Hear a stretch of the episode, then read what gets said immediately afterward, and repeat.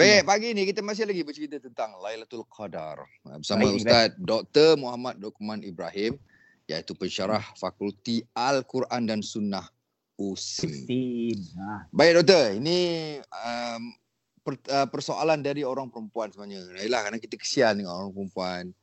Uh, ni dah malam terakhir, malam 10 terakhir ni doktor. Mm-mm. Jadi orang perempuan tu pun nak mengejar juga malam Lailatul Qadar ni.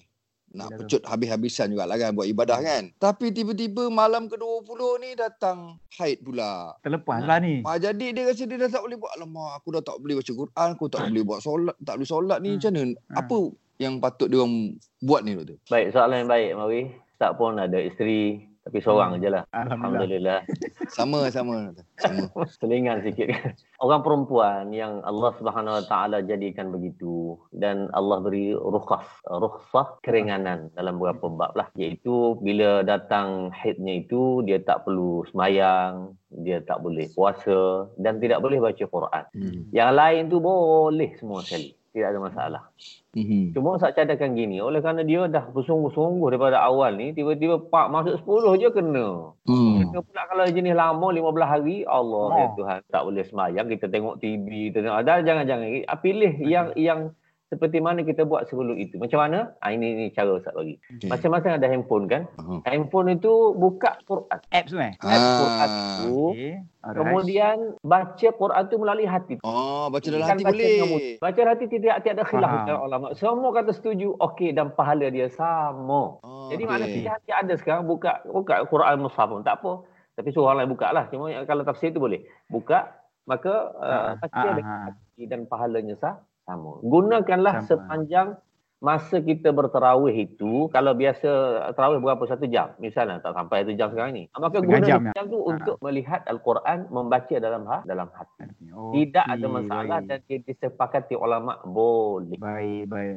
Okey, ini soalan terakhir pasal yalah Kadang-kadang isteri saya pun tertanya-tanya kata abang boleh tak sepanjang bulan Ramadan ni dia dah ambil pil tu Ustaz. Pil yang menahan daripada haid tu. Kau Macam yang tu suruh, Ustaz. kau yang suruh ni. Bukan dia abang nak ambil lah. Wish, ngarut lah tu kan. Kita tak tahu jawapan ni. Macam mana Ustaz? Niat dan semangat seperti itu tu insya-Allah makjur, ya. Dapat pahala. Wa kana sa'yukum mashkura. Ini akan Allah beri pahala. Niat sebegitu tapi tak perlulah buat sampai ke tahap itu. Kerana Allah dah beri rukhsah. Biarkanlah rukhsah itu seperti mana adanya. Cuma Hmm. buat yang kita Ustaz cadangkan tadi satu. Natural. Yang kedua naturalnya. Hmm. Kemudian uh, zikir banyak in Allahumma innaka afuwun karimun tuhibbul Hmm. afwa fa'fu anna. Kemudian uh, boleh uh, apa selawat Allahumma salli ala sayyidina Muhammad wa ala sayyidina Muhammad ni bila ringkas. Buatlah Hmm. apa-apa yang selain daripada tiga tadi. Apa dia? Iaitu sembahyang, puasa dan juga baca Quran. Yang lain boleh dibuat. Doktor, doktor, saya, saya nak, nak, nak sikit, nak sama sikit. Kalau yang pergi umrah, pergi haji, yang dia orang makan tu juga, Haji memang ada keperluan. Ah, Itu tadi dalam jawatan kuasa haji telah Okey. membincangkan perkara ini iaitu memang ada keperluan sebab haji nak jumpa dah lah payah. Nak pergi Betul.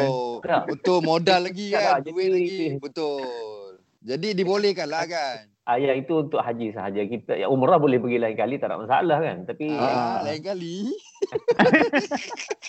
clear, clear, clear. Okey, terima kasih doktor. Terima kasih Sama-sama. doktor. InsyaAllah. Okey, terima kasih banyak. Baik. Minta maaf, minta maaf. Apa kurang doktor. Selamat Ya. Raya sekali insyaAllah eh. Selamat dapat punya Ya. ni. Lailatul Qadar insyaAllah doktor sama-sama itu. ya, amin, insya-Allah. Ya. Baik, Assalamualaikum. Waalaikumsalam.